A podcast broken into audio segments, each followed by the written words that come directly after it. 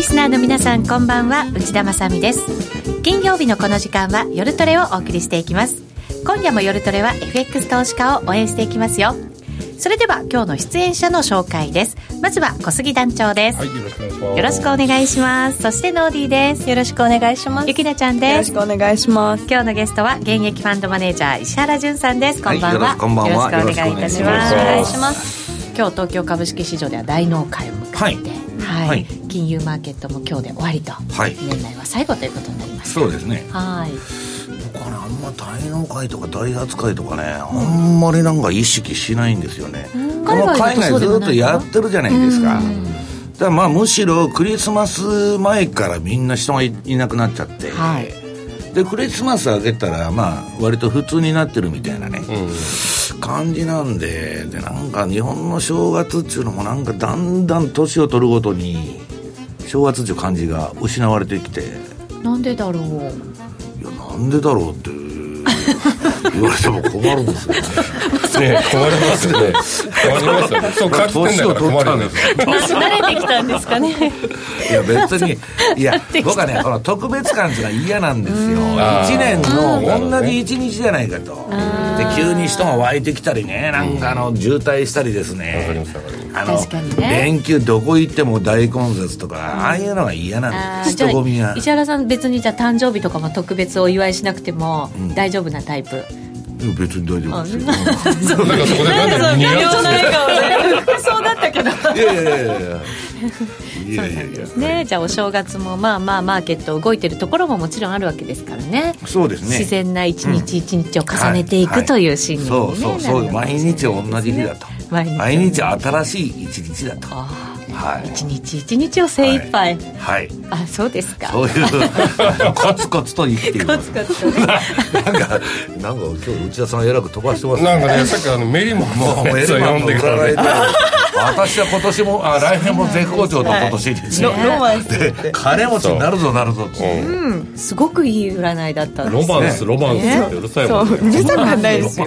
いいことですね、ちょっとねあのお聞きいただいてる方にはわけわからないかもしれませんけどメリマンってね大予測を来年のやつを出してますラジオ日光の売れ筋商品らしい。ですそうなんですよ、はい、こんな分厚い本なんですけどね。フォーキャスト2018っていうのはこの、はい、2019になりましたね。あ19か、はい、19があのクリスマスに出まして。そうなんですよ。それに星占いが書いてありましてね。あ最後にね。そうなんですよ。毎年読むのをすごく楽しみにしてるんですけどそれがね素晴らしい年なんです、素晴らしいんですね。はい、まあ、自慢です。はい。そんなエンディング。20分ぐらい聞かされてるそうそうそう永遠来年も私の年だと。はい。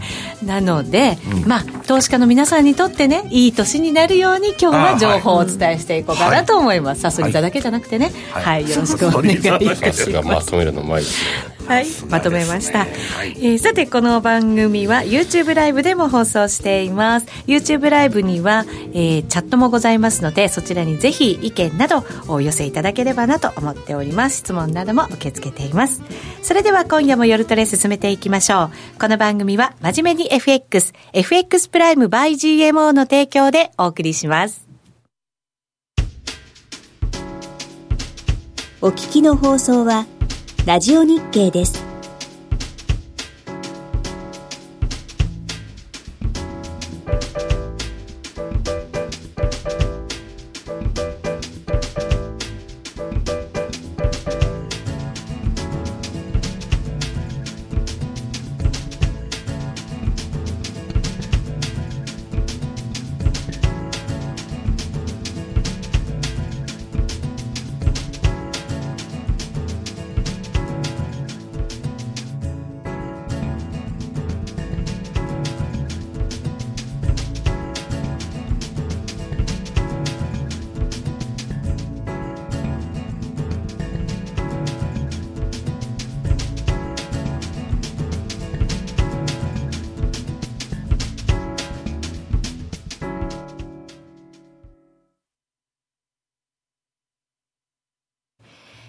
今夜の夜トレは現役ファンドマネージャー石原淳さんをゲストにお迎えしてお送りしています。引き続きよろしくお願いいたします、お願いします。年内最後の放送ということなので、まあ、今年振り返りそして来年に向けてとはい。いうような内容になってくるかと思いますが、はい。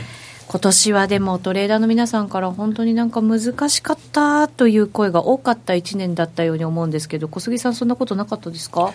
今年は当社のお客様の取引内容を見ても、はい、うーんと今まで利益を積み上げてた人たちがマイナスに転じてるとかあ動きが止まってしまうとか、はい。そういう年だったかなと思いますね、やっぱり難しい。皆さんやっぱり難しい難しいっていうおっしゃられることが多かったですね、ううん。ん、ノーディーはどうでした？難しかったです。気持ちがこもってる。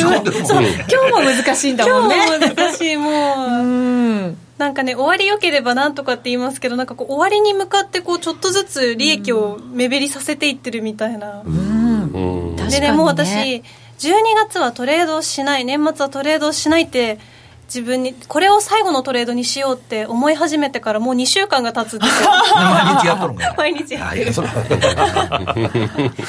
れは。ね私も右に同じという感じですよ、もう何日も前に終わりって言ったのにもかかわらず毎日ポジション持ってるっていうこのね。あるんですよね。ねえ。でも本当あの前半から真ん中にかけてはなんていうかこうどっちに向かっても走らなくてうん。すごい気持ち悪い相場というかなんかそれこそ損切りすると失敗するタイプの相場ばっかりだったんで結構苦戦しましたね最初の方。ね石原さんはどんなふうに見ましたマーケット？私はねこう言うとあれなんですけどね、まあ、今年みんな儲かってないって言ってるんですけど、はい。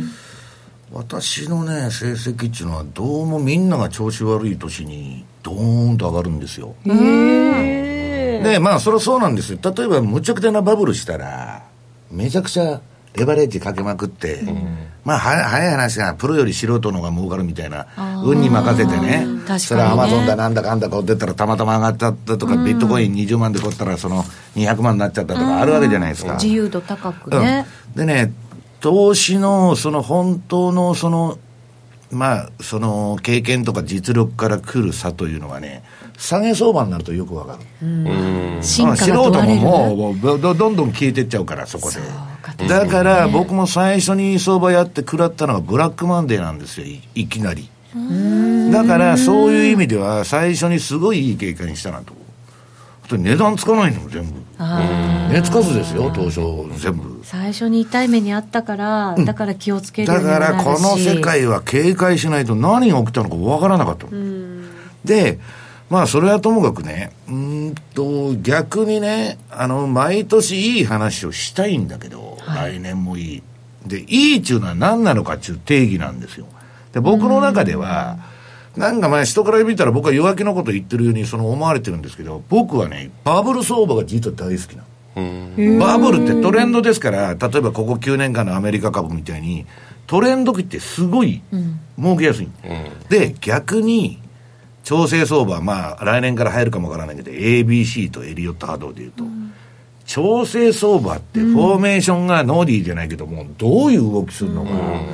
上げ相場簡単ですよ。順張りで乗ってったらいいんですから。調整はギザギザ振りまくって、で、上げたり下げたりするもんで、すごく難しい。そうなんですよね、騙しにも合いやすいですしねだから、その、私のね、いい相場っていう定義は、その、トレンドが出てる。まあ、上がるか下がるか、はっきり方向性が出たら、下がったら売ったらいいんです。売って儲けたら。だからドル円だって円高になるんだったら、円買ったらいいわけですし。で、今年みたいにね、一番嫌なのは動かない。真ん中辺はねそう。動かなかったですもんね。ね、相場の真ん中っていうのは売り方も買い方も勝負がついてないもんで、投げも踏みも出ないもんで、一番ね、えーやりにくい相場。なるほど、睨み合ってねなかなか動かないっていうようなね、だからまあトレンドフォローという意味では、為替は今年は辛かったなと。でもまあ。成績は良かったんですよね、いや、それはね、あの、割と、まあ、冷やしでもそうなんだけど、あの、自動売買が儲けてくれた。へえ、で、裁量でね、やろうなんて、まあ、後でちょっとチャート見見せますけども、三角持ち合いの連続でね、あれなんですけど、もう最初にね、私のその相場の考え方とか言っときますと、その、トレンドフォローするの。はいまあ私は標準偏差ボラティリティトレードとか、まあ何種類か順張りの手法を持ってるんですけど、それはどう、なんでもいい移動平均でも何でも。トレンドフォローをして、で、分散。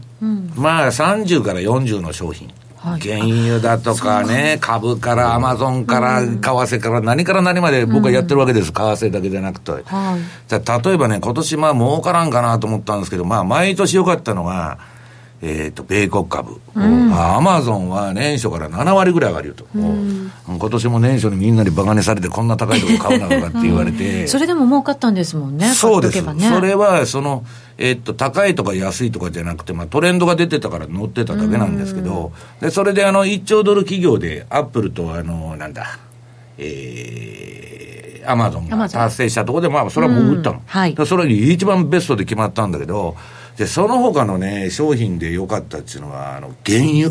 原油ね動きま原しね油が、ですね順張りから逆張りから全部いいとこでシグナル出してくれて、これはもう人間がやってたら持ってられませんよ。で機械がやっとんで、いまだに売っとるんですよ。売りっぱなしなんですけど。へえいや、だって一回も買いシグナル出ないんだよ。なるほどどうどうどうどうどうどうどうどうどうどうどうへえで、そういうのはね、わからないわけ。内田さん、その原油がそんなぶち下がるとかね、僕は原油の専門家にもしょっちゅうね、二人ほど電話かけて聞いてんですよ。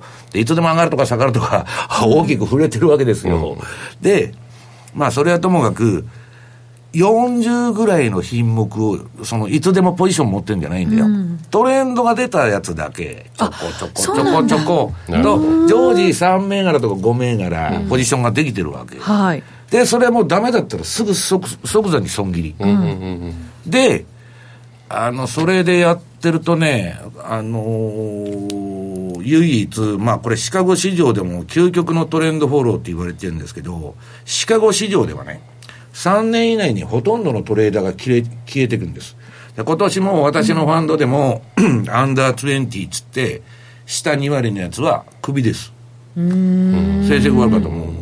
まあそうですよ。んそういう世界ね。数字が人格ですから。ええ。そのトランプみたいな人でも、小杉さんでもね、ノーディーでも内田さんも誰もいない性格が問われない、数字が人格になってるから、ガーンと切っちゃう。切られちゃう。で、面白いのがね、外資系っていうのは面白いのは、あの、業績がいい時にガーンってリストラやるんです。不景気じゃなくて。いい時に？それはどういう意味？あそう。次の 次の年儲からないから。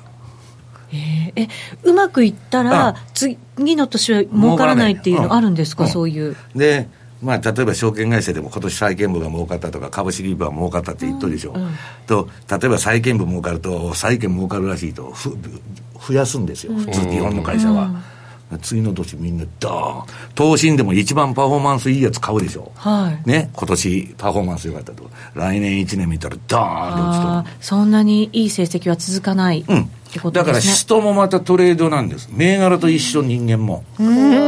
だからどの内田銘柄を買おうかノーディー銘柄を買おうか雪菜銘柄を買おうかと。ってことはそれもトレードなんです。いいところで利確しちゃうんですね、うん、だからまあトランプはそれをデ結ィールと呼んでるんですけど、そういうね、もうすべてが選択なんです。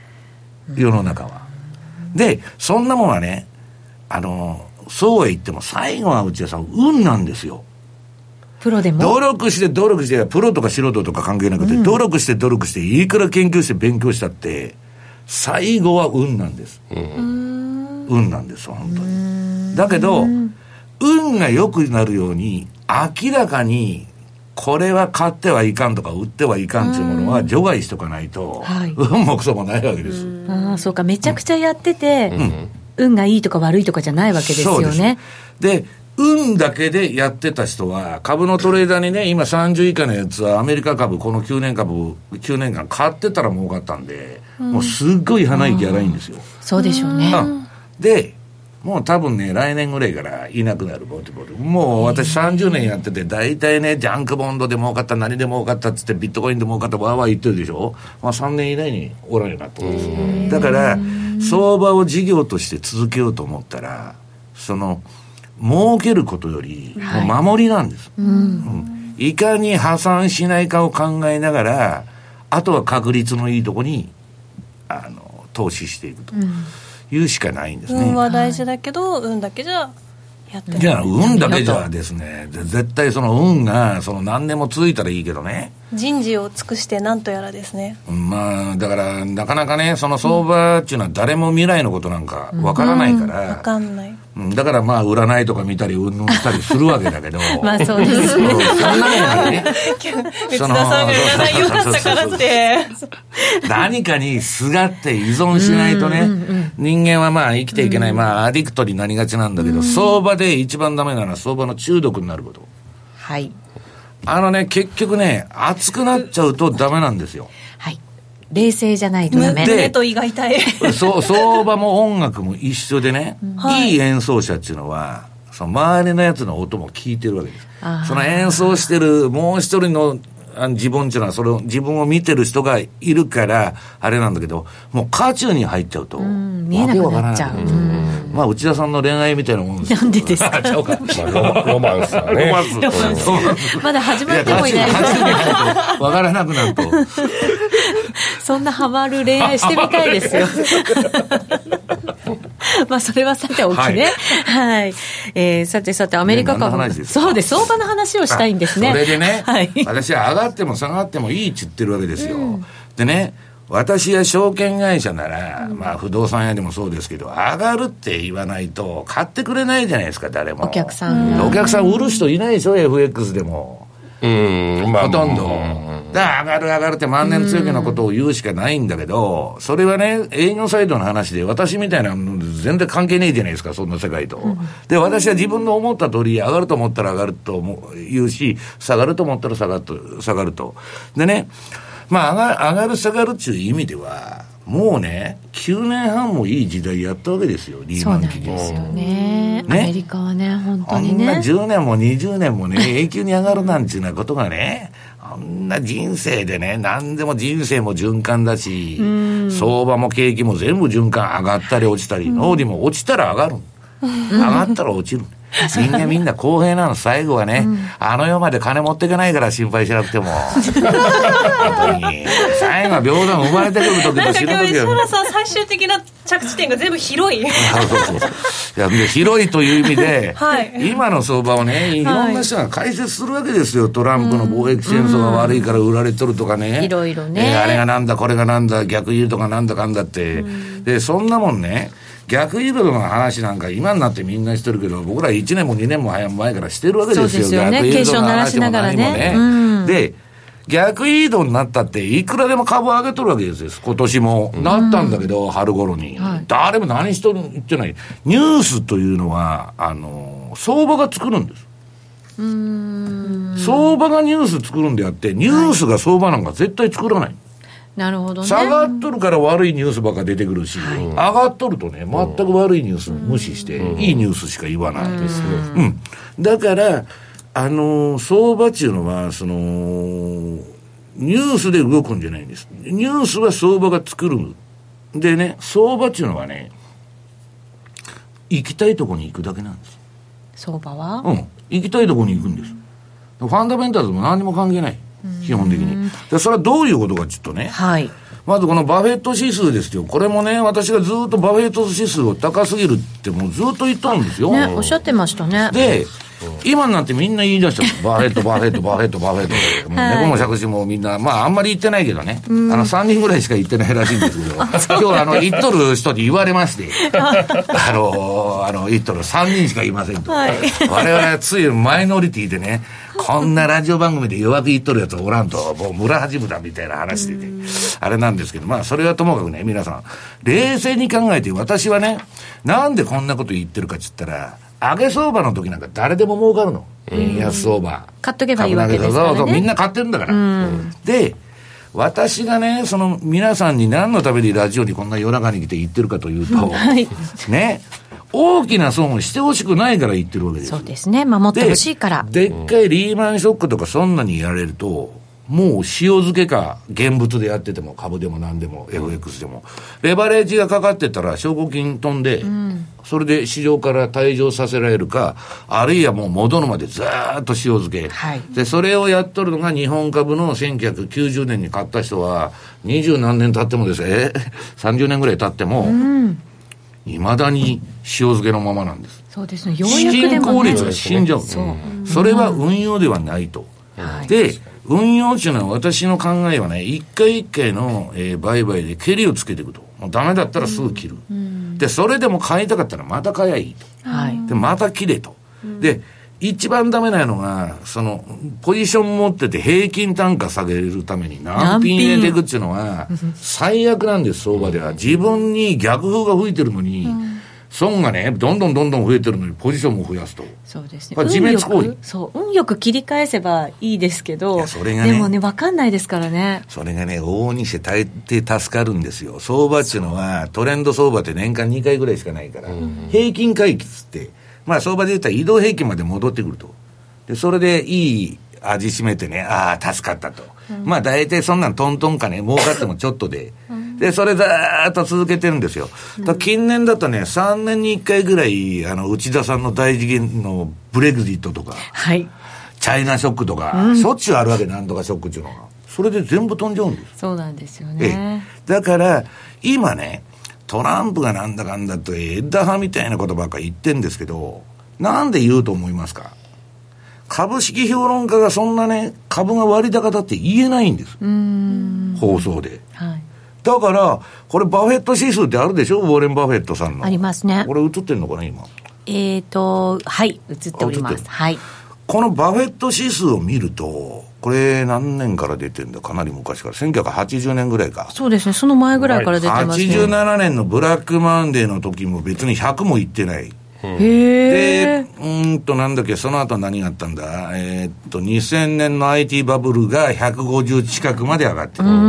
でその後のリーマンショックの時もこれ、どのぐらいかな ?110 とか、そのぐらいですか？そうですね、それぐらいだと思います。で今146.7まで今年の9月30日に行った。IT バブルと同じぐらい。これはね、歴史的に見て、私はね1920年代からのデータも出してるんですけど、どう見ても高すぎる。アメリカの株の時価総額を GDP で割ったのがこのバフェット指数ってやつなんだけど、これはね、バブルもバブルなんです。で、今なんで株が下がってるんだっつったら、トランプの貿易戦争なんかずっとやっとるじゃないですか。今まで始まったことでない。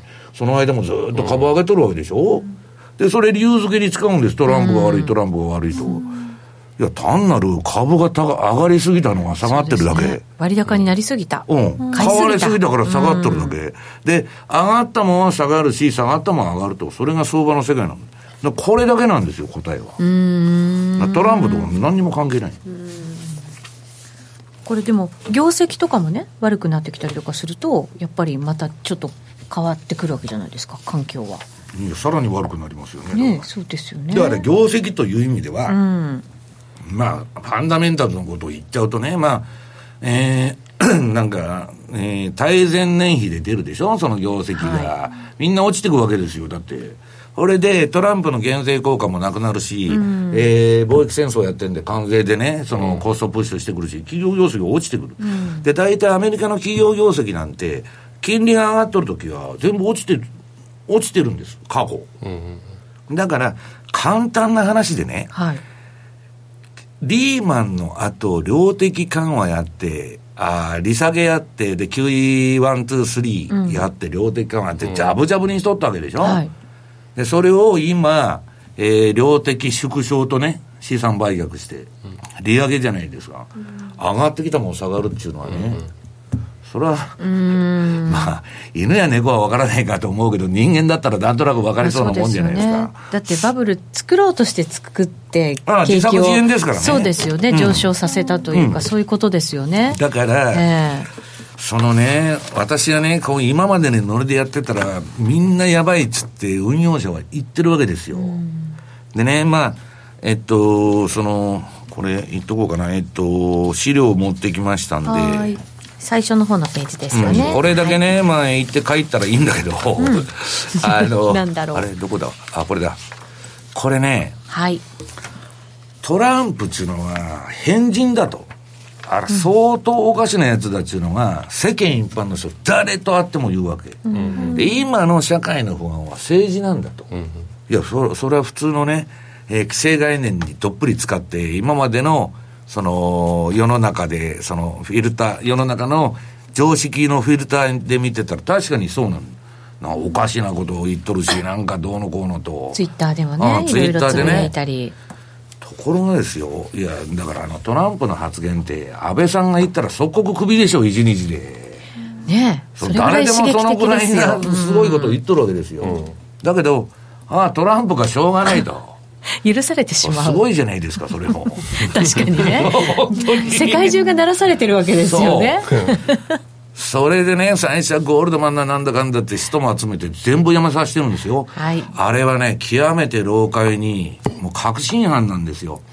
あの、軍産複合体を、まあ、既得権持っとるやつね、ヒラリーとかを担いどった。それも取り込むんだけど、あの、まあ、わざとけん最初持ち上げといて、はい喧嘩して追い出すとかね。まあ、最初はいい顔しとんだけど、なんだかんだ言ってやめさせたり、あるいはその地位そのものを骨抜きにしちゃったりね。この前も面白いんですよ。国連大使が、こんなトランプの、あの、元で国連大使なんかやってたら恥ずかしいと思う。アメリカは無茶苦茶だからと。で、辞めるとか言ってんで、今度の国連大使、ど素人連れてきたんです。何の経験もない。ええで、みんなから非難されてんだけど、トランプにとってはどうでもいいんです、国連大使なんて。ね、別に小杉さんが言っても、ゆきりちゃんが国連大使、アメリカやってるのも同じなの。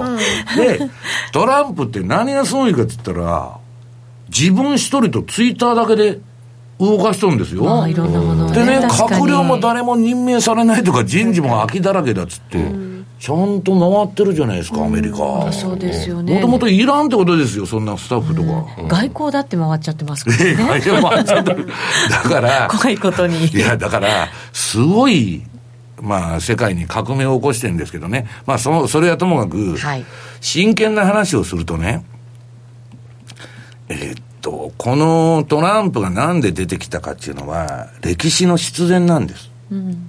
で、それは何かっつったら、はい。貧富の差が開きすぎちゃった。要するに数パーセント、1、2%の人が世界の半分の富持ってるとか、資本主義っていうのはね、皆さん、その私も資本主義社会がいいと思ってるんですよ。だけど中間層がいないとやっていけないんです。で、中間層はグローバリゼーションっていう名のもとに、安い労働力がね、今日本も移民取るって言ってますけど、ますます日本人の給料下がりますよ。だって単価の低いやつに、すりを、あの、採用せするに決まってるじゃない。上の方に採用せはしないんです、給料。まあそうですよね。できないですもんね。で、どんどんどんどんグローバリゼーションで単価がさ下がって、アメリカ人なんか、まあ、まあ、はっきり言ってメキシコ人が入ってきたら、もうどんどんさ単価下がると。で、だんだん貧乏になって、中流が全部下流になっちゃう。で、まあ、儲かってるのはね、アマゾンとか、そういうところの社長とかさ、IT 系とか。本当に一部のねうん、その一部のとこだけ。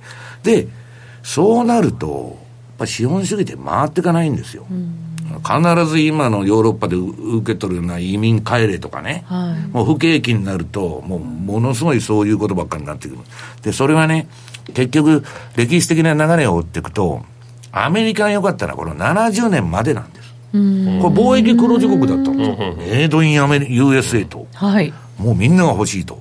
ところが、まああの、日本とかドイツの共産化を防ぐために、いくらでもアメリカのものを買ってくれたために、日本とかドイツ人器用じゃないですか。A 型国民って言われてて。で、わーっと製造業が伸びて、キャッチアップされちゃったんですね。だそれダメになっちゃった。うん。アメリカが。はいで、70年から赤字に転じたら、もうそっからですね、その金ドル打艦停止、ドルと金は交換できたのに、もうダメだと。で、ここで金本位制が終わって、アメリカがまあ貿易赤字国になると同時に、為替も変動相場制にここから移る。はい。で、その後ドル安とかね、保護主義とか、えー、その、貿易赤字ばっかなんで、製造業をなんとかしようとして、いろいろやるんだけど、いくらやっても、為替ドル安にしても、数量規制やっても何やってもアメリカの車なんか売れないから、貿易赤字が減らない。どんどん。うん。で、さすがにアメリカもアホじゃないから、1990年代になって、もう貿易赤字は垂れ流しでいいと。ね。製造業はね、人件費の安い国でやらなきゃペイしないんです。中国とかね、ベトナムとかアフリカとか持ってかないと、な高い人件費のアメリカで勝てないと。いうことに気づいて、はい。今度は貿易赤字はしょうがないから、金融で儲けようと。うん。で、90年から金融資本主義になるわけ。で、この時代、そのゴールドマンななんだかんだっつって、そういう連中が、はいまあ、ばっこして、その、行くわけですけど、ここで皆さんね、金融資本主義で、内田さんも小杉さんもノーディーもね、ゆきにちゃんも全員儲けりゃよかったんだけど、一部のね、人だけ儲けて、ああ、そこもやっぱり、ね。トリクルダウンっていうのは起こらなかったんです。金持ちが金持ちになると、隅々まで金が回ると。何も回ってない。日本のね、世帯収入なんて90年から下がりまくってね、400万切るか切らないかとかいうとこをずっとやっとるわけでしょ。だから、要するにそのトリクルダウンが起こらなかったと。いうことで、で、そこで金融資本主義はもう終わったの。そこでリーマンショックが起こって。金融資本主義も終わってしまった。ここでリーマンショックっていうのはウォール街が食えなくなった。あれほっといたらリーマンだけじゃなくてゴールドマンから何から全部潰れとったの AIG から何から救済しなかったら。で、ここで何をやったかって言ったら、リーマンとか AIG だとかいろんなとこが持ってた損を全部 FRB が肩代わりしたわけです。買い取って。はい。で、ポートフォリオが3倍以上になっちゃった。FRB の。で、こそこのリーマンショックから何やってきたっつったら、金をひたすらばらまいて、で、日本なんか典型的ですよね。中央銀行が株買って値付けしとると。はい。で、まあ、その10年間何をやってきたかっつったら、90年代の日本の金融機関で流行った飛ばし。損失先送り策ですよ。バブルで損したのを時間かけて上がっていくうちに売り抜けようと。あるいは損をちょっとずつ落とそうと。いう作業を普通飛ば、飛ばしっつってばどこもやっとるんですけど、リーマンの後の損は飛ばされたままですよ。世界中の金融機関まだどこも。で、その飛ばしを利ぐうためには、その、この次の、ポートフォリオ。これ増やした分売らなきゃいけないんで、利食えないじゃないですか。まあそうですよね。肩代わりしそうですから、うん。これ小杉さん、利食おうと思ったらどうなりますか？これ今すぐ売り出したら、ゆきねやちゃんどうなる？これ、買い取ったの。大暴落するじゃないですか。大変なことになりますよ、これ。んで、ちょっとずつ減らしとんだけど、ちょっとずつ減らしたら、相場の調子が今年から悪くなってきなたるほどねああ、いう。簡単なお金が無尽蔵に出てたのを絞り出したら下げましたとですね。いうだけの話で、トランプも何も関係ない。うん、本当はね。だから、そんなこと言ったら元も子もないだろうという話になっちゃって、だって、だって9年半もいい目してたらね、3年間くらい沈んでもおかしくないっていうのが、むしろね、私が言ってることの方が常識だと思うんだけど、この業界は毎年買い入れないとダメだと。で今年も上がる、来年も上がる、死ぬまで上がるって言っとるわけですよ、みんな。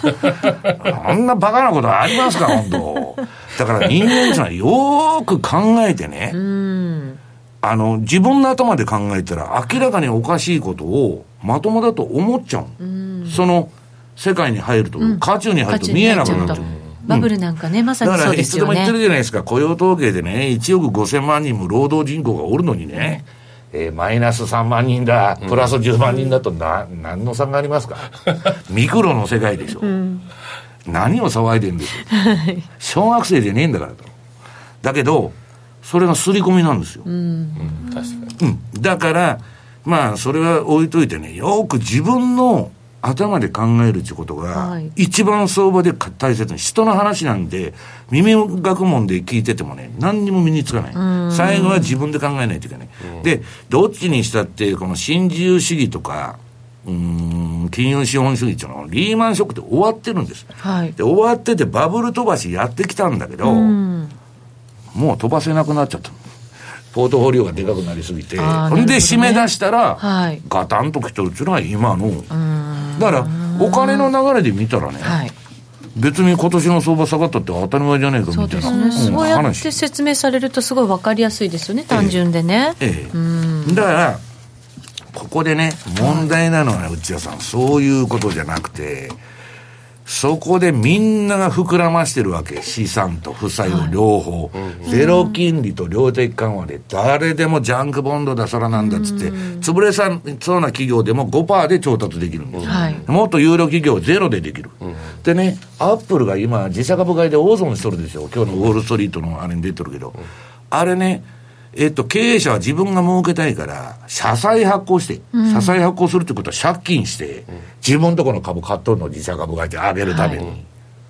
で、ドーンと相場がもしこれから落ちてくると、借金はそのままでしょ？はい。で、資産だけ落ちる。そうですね。で、年を上げるとね、そういうなんで破綻する企業が続出すると言われてる。で、両立てっていうのは、どっかで破綻会っていうか限界が来るんです。資産も債も、両、日本の今の市場がそうじゃないですか。だから日銀のポ,、ポートフォリオが膨らんだ分だけ、えー日本株も上がったんだけど、これ逆流して下がったら、日銀のポートフォリオはもう債務超過だし。そうですよね。うん。だから、そういうね、禁じ手みたいなことばっか、金融のいろはにないことばっかやってるから、はいおかしくなっちゃう。ちょっと考えたくないですもんね、日銀が買い続けてる株がそれ言ったらダメ、ダメだってことになってるんですよ。触れない領域に、もう来てるもう触っちゃいけない領域に。ね、そうしないと、だって日銀がもしまたそれあ売却しそれね始めたなんてことになっまあ、たらあんまり、ね、えーそれあんまり言わないんですけど、言えないんですけど、あんなの市場でなんか売却しませんよ。できないどっですかのファンドにはめるんだって。あーあそうなんですか、うん。はめるんだって、最後は。はめてもだってその後売りとか出てくるわけいやいやいやいや、だから、そのはめるにしても、買い取る先にしても、こんな高いところで引き受けるわけでも、二足三門でどっかに、相場が下がった後そういう処理をするだけで市場で売れないから。まあまあ、それはね、だからまあ、そんなことになるかどうかは別として、その、やってることがね、はい。まあちょっとその、いかにもということをやっちゃってるんですよ。で、それはね、緊急措置としては別にしょうがなかったと思ってるの、私も。それが一回やると、緊急対策にもかかわらず、10年ずーっとやってきたわけですよ。うんやり続けてねで、もうみんなそれに使ってるわけでしょ？それが常識。日銀が下がったら買ってくれる。どこが買ってくれる？FRB、えーパウエルプットで FRB が助けてくれると。おんぶに抱っこじゃねえんですから。そんなことがいつまで続くんだっていう話ですよ。うんそうですよねだから、それに、はいちょっとその曲がり角に来てるっていうことを、まあ、認識しないといけないのかなという気がしとるんですよね。はい、それが今年の動きだったということですね。この後 CM を挟んで来年に向けてのアドバイスも、はい、いただいていこうと思います。その前にお知らせです。約定力で選ぶなら FX プライム by GMO。レートが大きく滑って負けてしまった、システムダウンで決済できず損失が出た、などのご経験がある方は、ぜひ FX プライム by GMO のご利用を検討してください。FX プライム by GMO では数多くの勝ち組トレーダーが認める約定力と強靭な FX サーバで安心してお取引いただけます。現在、FX プライム by GMO のホームページでは、勝ち組トレーダーのインタビュー記事を公開中。勝ち組たちの取引手法を学びたいという方は、ぜひ、真面目に FX で検索を。株式会社 FX プライムバイ GMO は関東財務局長金賞第259号の金融商品取引業者です。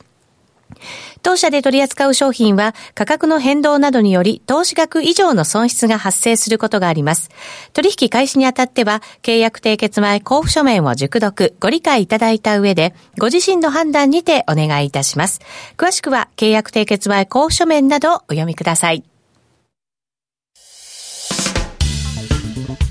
お聞きの放送はラジオ日経です。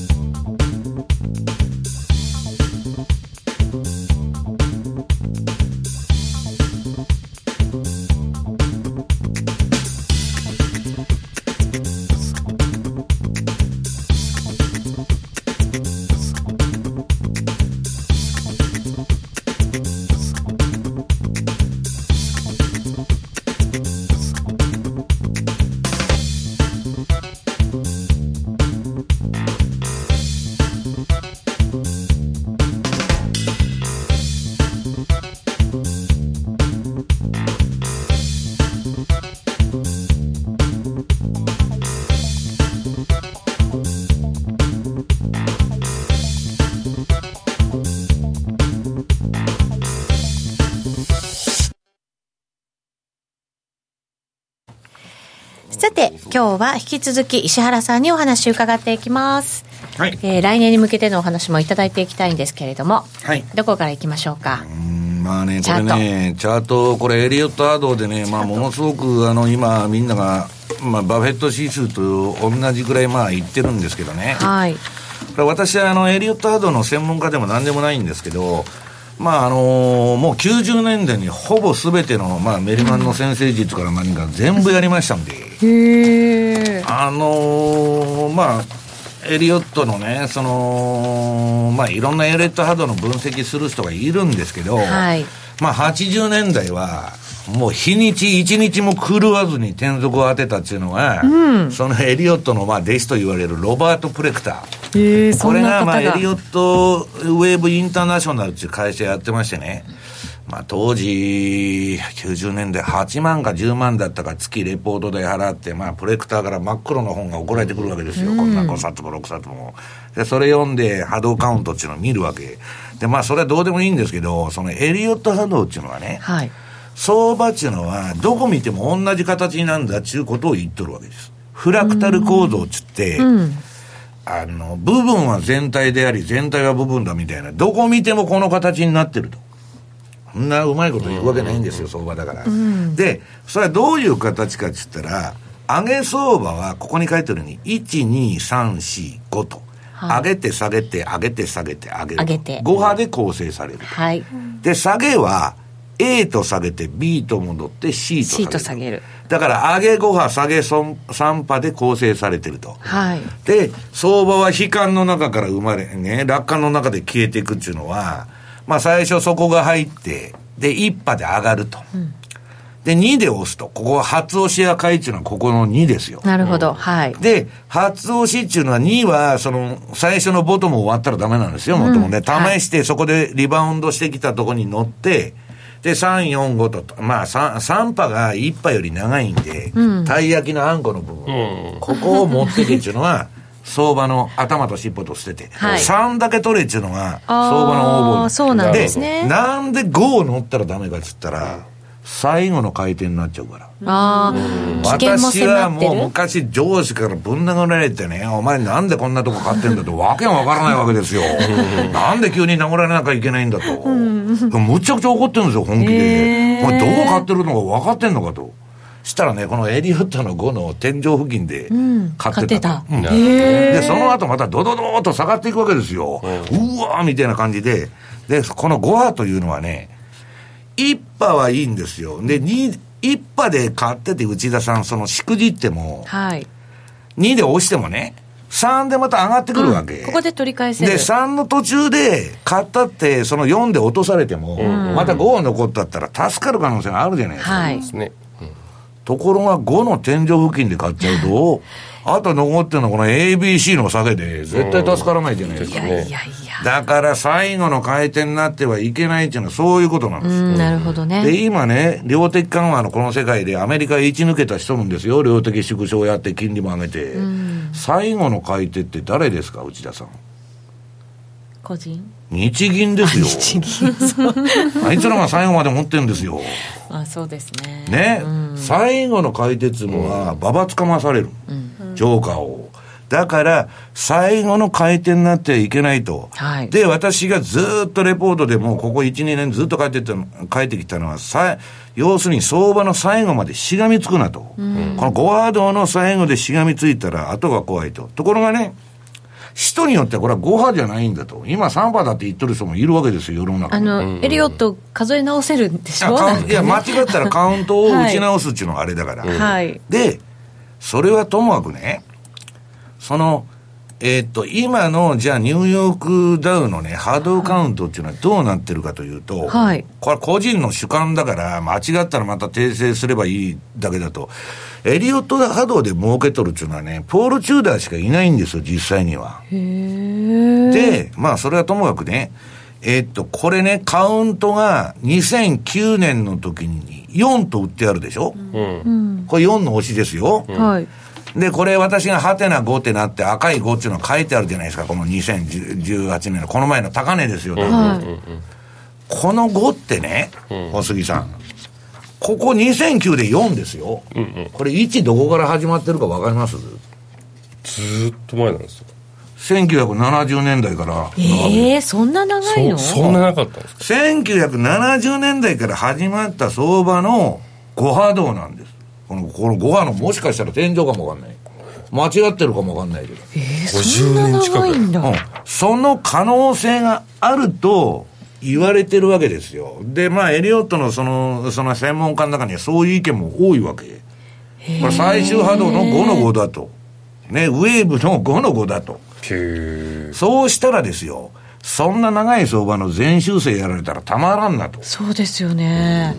どこまで修正するんだいや、そんなことは私は分かりませんよ。その70年からの本当に上げのね、天井なのかどうか。はい。だけど、そんなことがもし起こったら世界恐慌みたいな話じゃないですか。大変ですよ。だから、そんなことは分かんないけど、だから警鐘を鳴らしてるわけで。要するにね、ここ4でしょ ?2009 が。はい。で、この4から始まった1、2、3とかそんな乗ってるとこ全然構わないんですよ。うん、この最後の5で捕まると怖いと。うん、で、今のところは綺麗に5波動入れた形になってるから、それはね、まだ皆さんに1、2年相場が5波動っていうのは短縮もするし、エクステンションもするんで、まだ終わったかどうか分かんないけど、少なくとももう終わった形に見えてるわけです、今。今の段階ではね。うん、こんだけ落ちてんだから。はい、で、もしかしたらね、ドーンと来るかもわからないから、気をつけてディフェンシブに、ストップロスだけは置いてくださいっていうことを、もうみんなに言ってもらってるんだけど、まあ8割の人は置かない。あなかなかね、うん、そうなんですよね。なんとかななんなら難品しちゃう？だから、それがね、それがね、見てください、あの、はい、ね、ノーディー。はい、リーマンショック時のニューヨークダウの波動カウント。はい。これも ABC で下げてる。まあ、5波動で1、2、3、4、5と下げが来てるんだけど、はい。これね、内田さん、2007年の天井つけてから、うん、リーマン前の。はい。A までは割となだらかに下げてるじゃないですか。そうですね、1、2、3、4、5と。で、うん、みんな引っかかるのがこの B の戻り。これまた最高値抜くぞってみんな言うとんですよ。端末とか見ると、ブルンバーグとかロイターとか見ると。確かにね。で、2位で戻して、その後の C まで下げるんだどんだけ下げてるんだと。ね。で、B 派に引っかかるとまずいと。で、ブラックマンデーの時。はい。これも5波動打って、で、A、B と戻して、うん、B かなり戻しとるでしょ、これ。本当そうですね。新高値また取れそうな感じじゃないですか。うん、勢いがね。その後の C の下がりだったら、だからこれね、最後まで相場に付き合ってると、結局安値で売らされることになるってことですよ。だってこんな早い売り、どうやって捌くんですか？逃げられないですよ。逃げられない。やったって。だから私が言ってるのは相場は first in、first out だと。人より誰もやってない時に入って、ブームになったらもう逃げてきなさいと。はい、それやってると、どんな市場、ビットコインであれ、新興市場であれ、アフリカ市場であれ、安全なんですけど、もうブームとかね、みんなが加熱して入ってきた時に入ると、もう往々にして高値圏だから怖いと。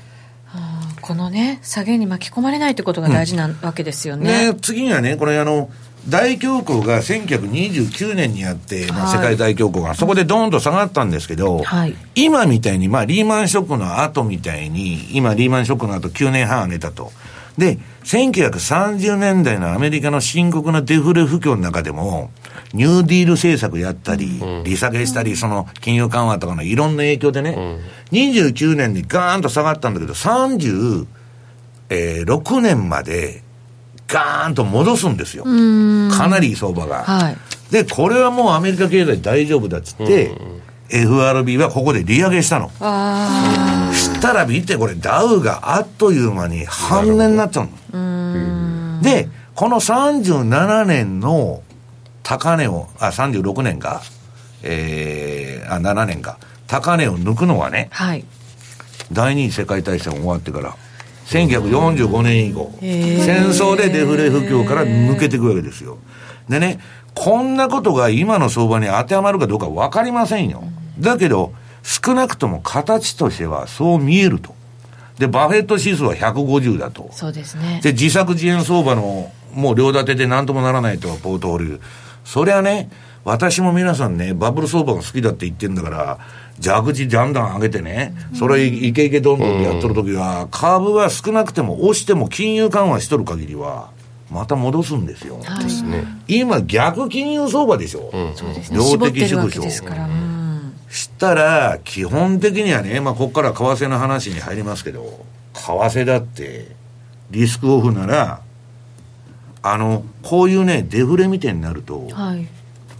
あの借金持ってるとこは全部ダメなんです、借金持ってない通貨って言ったら円。スイスとに円、その2つしかない、ですね、うん、それが買われるんです。よなんかここに来てようやくなんかようやくって言ったら変ですけどドル円も動き始めて、うん。ですね。リスク回避っていう雰囲気に為替から見てもちょっとなってきたかなっていうでねリスク回避っていうのはね面白いんですけど今ね、えー、1931年以降最悪の年だったの今年は。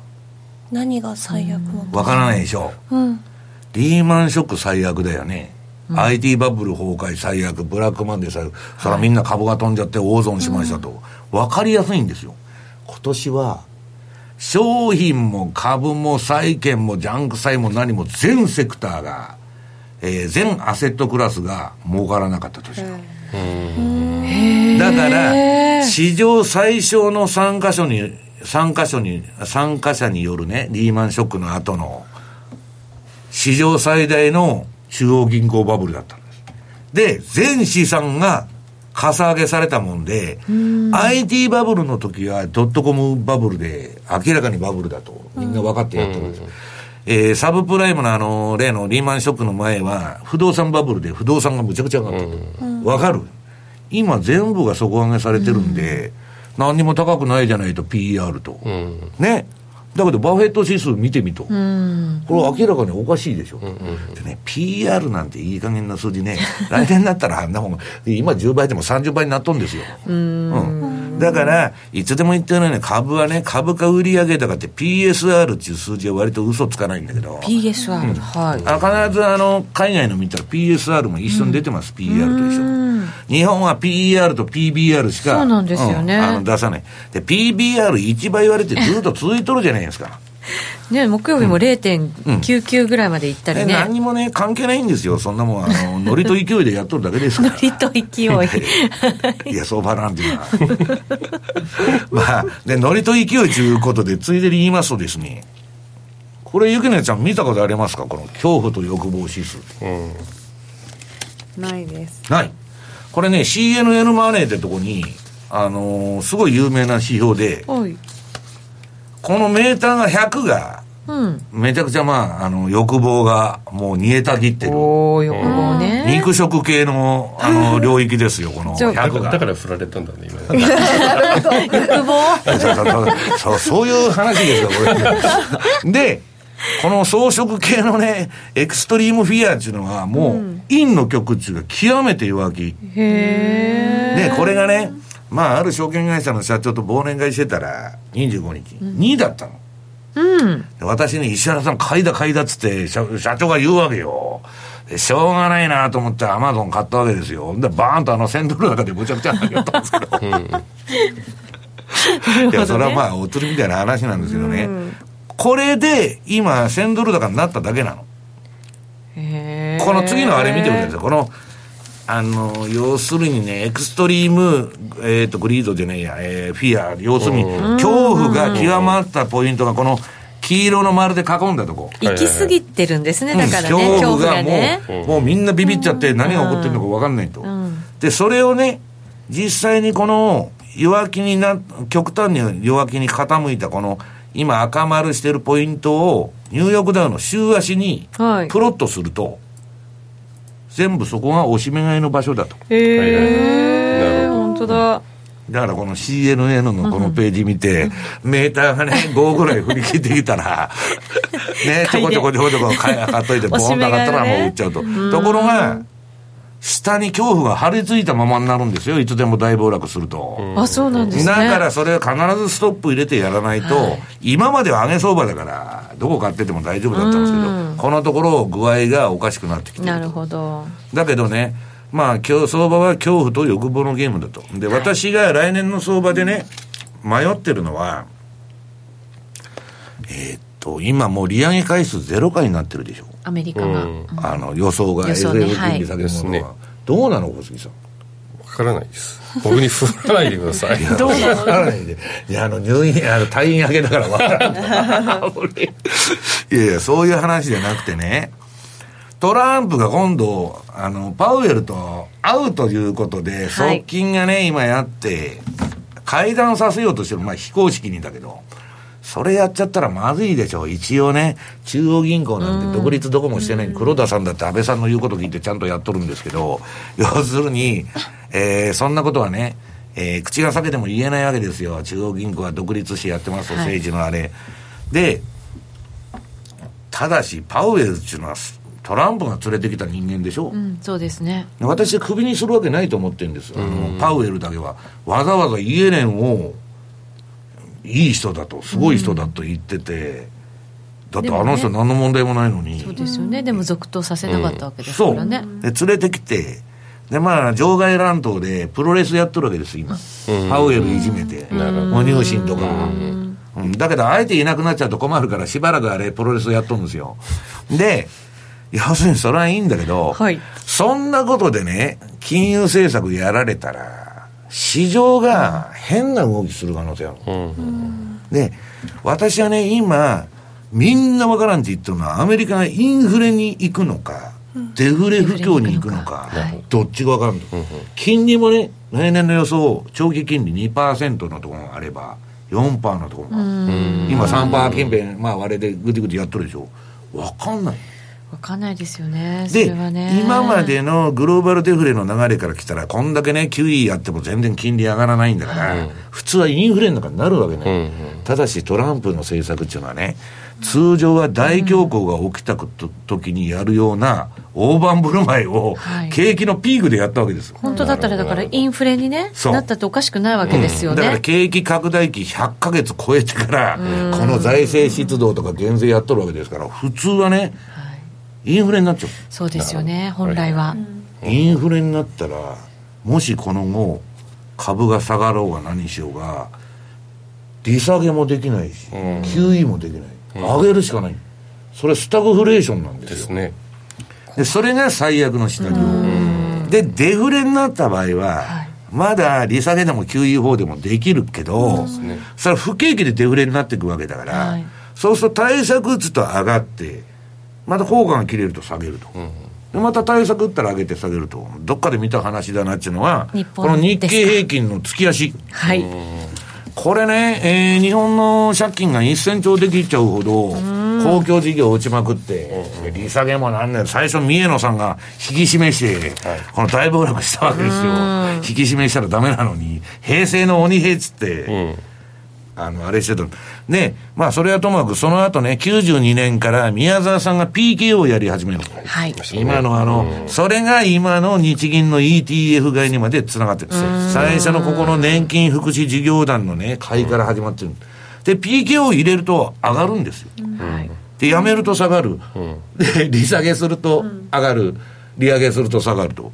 で、これ PK を入れなかったら、値幅でもっとね、3000円でも5000円でもいいから、ドーンとブラックマンデーみたいに落としちゃって、うん、何もしなかったら回復が早いんですけど、うん、本来下げるべき相場を止めちゃってるから、はい、おかしなことになってしまって。おかしなことになって、管理相場の社会主義化しちゃったわけですよ、相場が。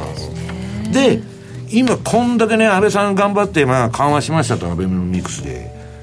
1990年代の半値戻しですよ、まだ。当そうなんですよね。そういう状況に今あるということを今お伝えをしまして、うん、一旦ラジオの前の皆さんとはお別れになります。ちょこっとだけ延長戦やろうと思いますので、えー、ぜひ皆さん良いお年をお迎えいただきたいと思います。このままじゃ終われません。はい引き続き延長戦ご覧になっていただきたいと思います。この番組は真面目に FXFX プライム by GMO の提供でお送りしました